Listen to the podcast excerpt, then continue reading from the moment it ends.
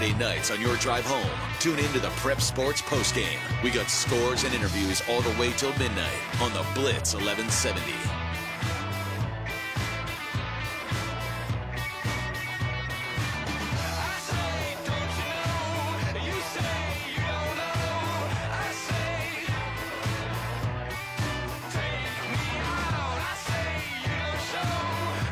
All right, 203 here on the Blitz 1170. Hope that everyone has had a good Wednesday so far. My name is Jeremie Poplin. That is Matt Hubbard. want to remind everyone we will be out at Sutures, 71st and Yale this Friday from 1 to 6 with our friends from Miller Lite. Stop by, not only enjoy a nice 20 ounce Miller Lite for 350 available while we are there between 1 and 6, but also a chance for you to sign up and win tickets to see the Cowboys, the Dallas Cowboys, as they host the Giants. Fridays on the road with the Blitz 1170. This Friday, Sutures, 71st and Yale with Miller Lites. All right, a game that you will hear right here on your home for the Oklahoma State Cowboys Saturday. Tailgate show starts at 1230. It's Oklahoma State going on the road up to Manhattan to take on the Wildcats. Let's check in right now with Derek Young, who covers uh, kstateonline.com. That's part of the uh, On3 network. Uh, Derek, thank you so much for joining us today, man. How are you? I'm good. How are you guys? I'm doing well, man. Doing uh, really well today. Um, man, where do we even start? First of all, uh, are they going to have enough players to play coming up on Saturday? I know that was a that was a rough one coming out of TCU, right? With the with the uh, players that are banged up. But I guess we should just start with with Adrian Martinez. Uh, still kind of up in the air right now, just in general about this. But what's the latest on Adrian's condition as we get set just a few days from now to play Oklahoma State? Yeah, it's a mash unit versus mash unit, right? Oklahoma State pretty banged up, Kansas State pretty banged up, and uh, I think the TCU game is what took a toll for both clubs. Really, uh, TCU's had the best injury luck of anyone this year. With Adrian Martinez, at best, he's questionable. I have. I have sincere doubts that he'll play, even though Mike Gundy seems to think he's got the answers. You know, when he said he, he expects Adrian Martinez to play, I'm not as confident. But if he can't go, uh, they at least believe that Will Howard will be available and able to play if he has to at quarterback for the Wildcats. And let's not forget, Oklahoma State is no stranger to Will Howard. And in a weird turn of events, if he was to start this week for Kansas State, it would, he's never been a full time starter for K State. It would be the third year in a row that he started versus Oklahoma State. yeah, that is a little odd one. That's a little odd note that would go uh, right there in the media guide next to his name for sure against Oklahoma State. Uh, speaking of Will Howard, well, I, I know that you had uh, a note here about the appreciation for Will Howard, whether it's the you know great name for a uh, for a band, by the way, the uh, Will Howard uh, Redemption Project or something like that. Um, I thought yeah. that he performed at a at a nice level on Saturday. You kind of wrote that as well. Uh, it seems that everyone was incredibly happy for him and uh, it you know it wasn't always great right with some of his past experiences here but um, how did you feel overall about the way that will howard stepped in after martinez went out? Yeah the will howard experience for kansas state the past few years has been quite an adventure. Some of it not his fault right? Yeah. The first year he plays oklahoma state in 2020 that's the COVID year where everything is pretty lopsided and turned on its head. And he's a true freshman that year. It's probably pretty unfair to ask of him to kind of be your permanent quarterback for the majority of the year. And that's what happened to him. And that's without an off season because of, you know, what COVID 19 gave us that year. And he went and, you know, had to be a starting quarterback as a true freshman. And he wasn't someone that was expected to play right away. And in fact, if we can remember, if not for his fumble, so it's kind of his fault against Oklahoma State in 2020, they may have won that game. They were they were going in for the win to score at the end of the game. So, uh, no, he's been through it. He's been through a lot of adversity. He's probably been the most criticized player in Kansas State circles the last few years, and you know he scored on the you know led scoring drives on the, his first four consecutive drives against TCU in Fort Worth. So it was great to see. And maybe it's just a product of him being older, right? More mature, more experienced, and kind of the game slowing down for him. Um, it is year three for him, so you, have to wonder: is this the Will Howard that we're going to get for the foreseeable future, or was it a one-off kind of a fluke kind of deal? We'll find out more this weekend. I think this weekend will tell us a lot about Will Howard. You have to take into account that TCU is probably the one staff in the Big 12 that where they didn't prepare for Will Howard, right? They they prepared yeah. for Adrian Martinez, and they're new, so they probably didn't know Will Howard as much as the rest of the league. Now he plays Oklahoma State, and like I said, this will be perhaps his third start against the Cowboys. They know him better than anyone, but at the, you know on the flip side, he knows Oklahoma State better than anyone. So, what changes in terms of offense for Kansas State? The, the different dynamics between Will Howard and, and Adrian Martinez. Well, obviously, you, you have less a less explosive runner, right? Adrian Martinez mm-hmm. kind of changes the fact that he can be a big play waiting to happen on the ground. Will Howard, you're still going to get the QB run game probably to an extent, but maybe not the big play popability that Martinez can provide. I mean, everyone saw what Adrian did against Oklahoma. I'm not sure Howard can do that. He does if he. It's more of a surprise, right? Yes. He, it's a surprise attack when it comes from Will Howard. He's not the same burst. He doesn't have the same explosiveness where Martinez, you know, boom. But I'm not sure the passing game has looked as good this season as it did with Will Howard. So that's interesting.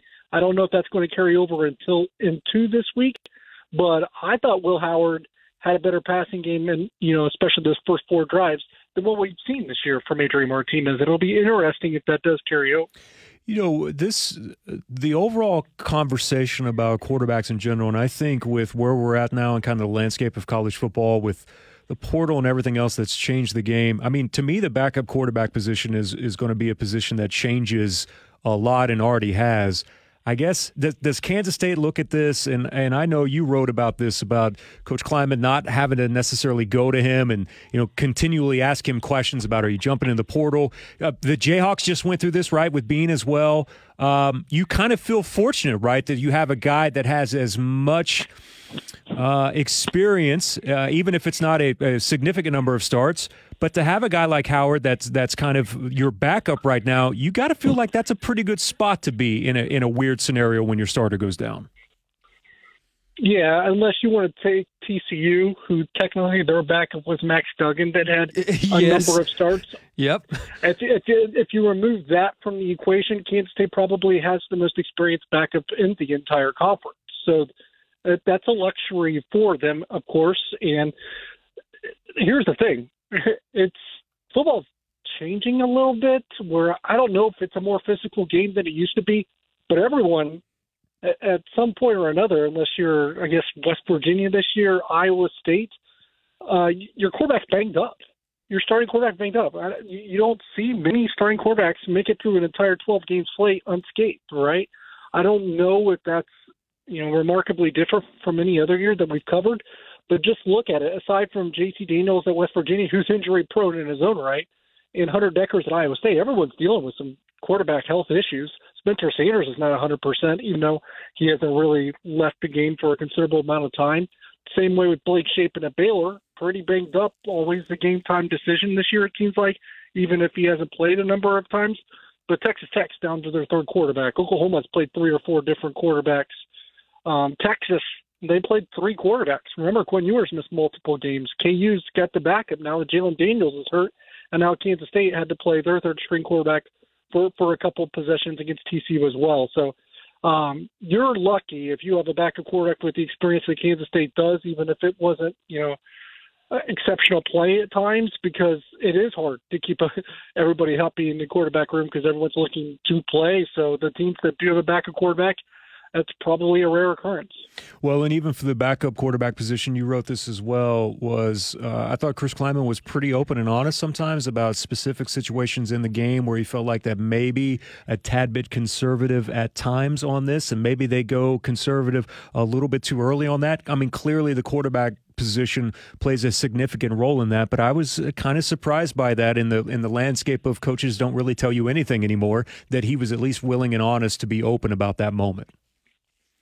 Yeah, I think two drives probably come to mind immediately. One was uh, when it got to a fourth down, right after the third down play that injured Will Howard. He probably would have went for it there, But do you bring in a third string quarterback in that situation that's never played one meaningful snap of college football yet, which is Jake Rubley for Kansas State? They decided, you know, that's probably pretty unfair to him and maybe not optimal for Kansas State. So they go ahead and kick a field goal with a kicker that's been struggling. We could probably talk about that later, but they're they're, they're opening the kicking battle up a little bit because of how much Chris Tennant has struggled. Um, he kicks that field goal, he misses it. Another play is when you're up 28 to 10, um, because you just scored four consecutive drives, and then you turn over TCU on downs. You have the ball in midfield because of that, and you go three and out, and you punt, and you ran it on third and 10 with with your quarterback on a quarterback draw, and it got you nothing. Is that conservative? Probably is. Or the way I look at it too is, you know, at one point did Chris Klieman just you know talk to Collin Klein, the offensive coordinator, on the headset, say you have, you have two plays to get these 10 yards. So like, man, quarterback draw four, six yards, maybe pick that up, and it's fourth and manageable. Instead, it's a no gainer, and you have to punt. So it, you can look at it a multitude of ways, but they probably wish they would have maybe you know tried to attack with the passing game a little bit more in that situation in hindsight. Boy, that game against TCU, I mean, the final. It's like that that run when Miller got out the gate for what almost 50 and then next thing you know, TCU gets back within nine. I mean, that's a completely different scenario at that point if, if Kansas State's able to, to tack on another one there before halftime. And we've seen this now a couple of games in a row where TCU has to dig themselves out of big holes. Man, that was kind of the, the difference to me in the entire game is that moment when they got within nine. Yeah, no, I would agree with that. And, know, I, you know, they did the same thing against Oklahoma State, right? So both of these teams are kind of on the heels of that losing that kind of lead against TCU on the road, and um, maybe a, an interesting point in the schedule for both of these teams when you look back on it at the end of the year. I imagine because look, Oklahoma State last week um, played Texas at home. It was homecoming. It was a 2:30 kick. Uh, they had a beat up team. Uh, you know, the quarterback was Spencer Sanders, kind of a game time decision, and coming on the heels of losing a 17 point lead to TCU on the road. Guess what? That's exactly where Kansas State's at right now. They they just gave up an 18 point lead to TCU on the road. Quarterback status is in doubt. Pretty banged up football team. It's homecoming in Manhattan, and it's a 2:30 kick. Um, it's weird how things shake out, but the same situation where Oklahoma State beat Texas at home is exactly what the situation that Kansas State is in this week on Saturday when they host Oklahoma State. Where's Kansas State at defensively right now? I know TCU is going to do that to a lot of people, uh, but just overall, uh, what, what are we looking at here defensively from the Wildcats? That's an interesting question. Going into the TCU game, just about every defensive metric you wanted to look at, Kansas State was number one or number two in the Big 12, along with Iowa State. I don't, I don't think that there was a big gap after those two. In fact, it was Kansas State and Oklahoma State, or Kansas State and Iowa State, dominating most of the defensive metrics. Um, but if you actually look at that game against TCU, Kansas State's defense did very well. They held TCU to their lowest yards per play on the season, their lowest rushing yards per carry on the season, and the fewest amount of explosive plays that TCU has had on the season. So TCU's defense offense was stopped by Kansas State more than any other game this year. The problem for the Wildcats couldn't get off the field on third down. Yeah, Kansas TCU was almost seventy percent on third down, and that was the difference in the game. So if you look at the metrics, um, Kansas State's still top one or top two in the Big 12 in most most categories, along with Iowa State. Iowa State defense, everyone knows pretty good as well. But Kansas State also um, something that's really helped them this year. And um, aside from the one big pass play to Quentin Johnston and Julius Brents, basically had his hamstring pop um, and allowed Johnston to run, you know, with nobody and had a wide open touchdown aside from that, the pass defense for Kansas State's been exceptional. I'm pretty sure it's still number one in pass defense efficiency in the Big 12. Also, doesn't help when your offense putting up 300 in the first half and then only is able to muster 87 in the second half. You're putting a lot of pressure on your defense, especially with a as good offensively as what TCU is. It's just not complementary football yeah. at that point. Yep, that's exactly right. And the one the matchup that you have to you know, probably wince at a little bit if you're a Kansas State fan, coach, even player, that is definitely on the side of the Cowboys. Kansas State, I believe now after last week, is the worst third down offense in the Big 12. I want to say Oklahoma State is the number one third down defense. Should make it uh, for an interesting matchup on uh, Saturday for sure. I would just like some of your um, opinions from a distance, and I know I know Chris Klieman talked about Oklahoma State yesterday, but uh, what are some of your feelings when you watch the Pokes? Uh, Spencer Sanders, you know, I've always kind of been down on him to be honest. I just I thought it was a player that probably wasn't maybe underachieving in a way, and he is what he is. And you know, early in his career, he's very turnover prone as well.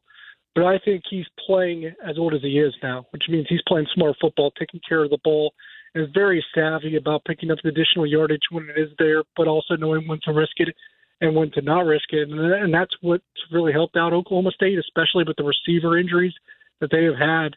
And defensively, they're probably not as good as they were under Jim Knowles. I think that defense was probably the scariest in the league at that when he was in charge. But Derek Mason still has a pretty good unit. Um, it just seems like they're pretty banged up on that side of the ball, right? I I don't know if uh, Taylor is going to play after his injury on the interception that he had last week, and then I think Brock Martin's a heck of a player, and obviously Evers opted out. So losing those three, if they were all three gone uh, for next week, you would think, or for this weekend, would kind of hurt a little bit but um, you know we don't know what Kansas State's going to have either. So I think Oklahoma State is a team that just knows how to play. Um, kind of that winning championship DNA still within that program. They're not going to beat themselves. You have to go beat them. Oh, I did. But speaking of injury, for I didn't even ask about Daniel Green. I know more than likely what concussion uh, on that. Is there any? And Klieman does. Klieman's like everyone doesn't really go into detail on that, but uh, gut feeling right now, you think he's going to be out? gut feeling is Daniel Green's probably going to miss multiple weeks if okay. I had to guess. Um, right. That abdomen during the game on the sideline of the TCU, I mean, he was pretty wrapped up. That looks like a rib injury, if I had to guess. And those probably need more than a week to recover, you'd think. But he's a he's a tough man. Um, but I'd be surprised. He's he's the one where I think he, his status is the most in doubt, which is a problem for Kansas State because I think he's probably the toughest player for them to replace on the defensive side of the ball.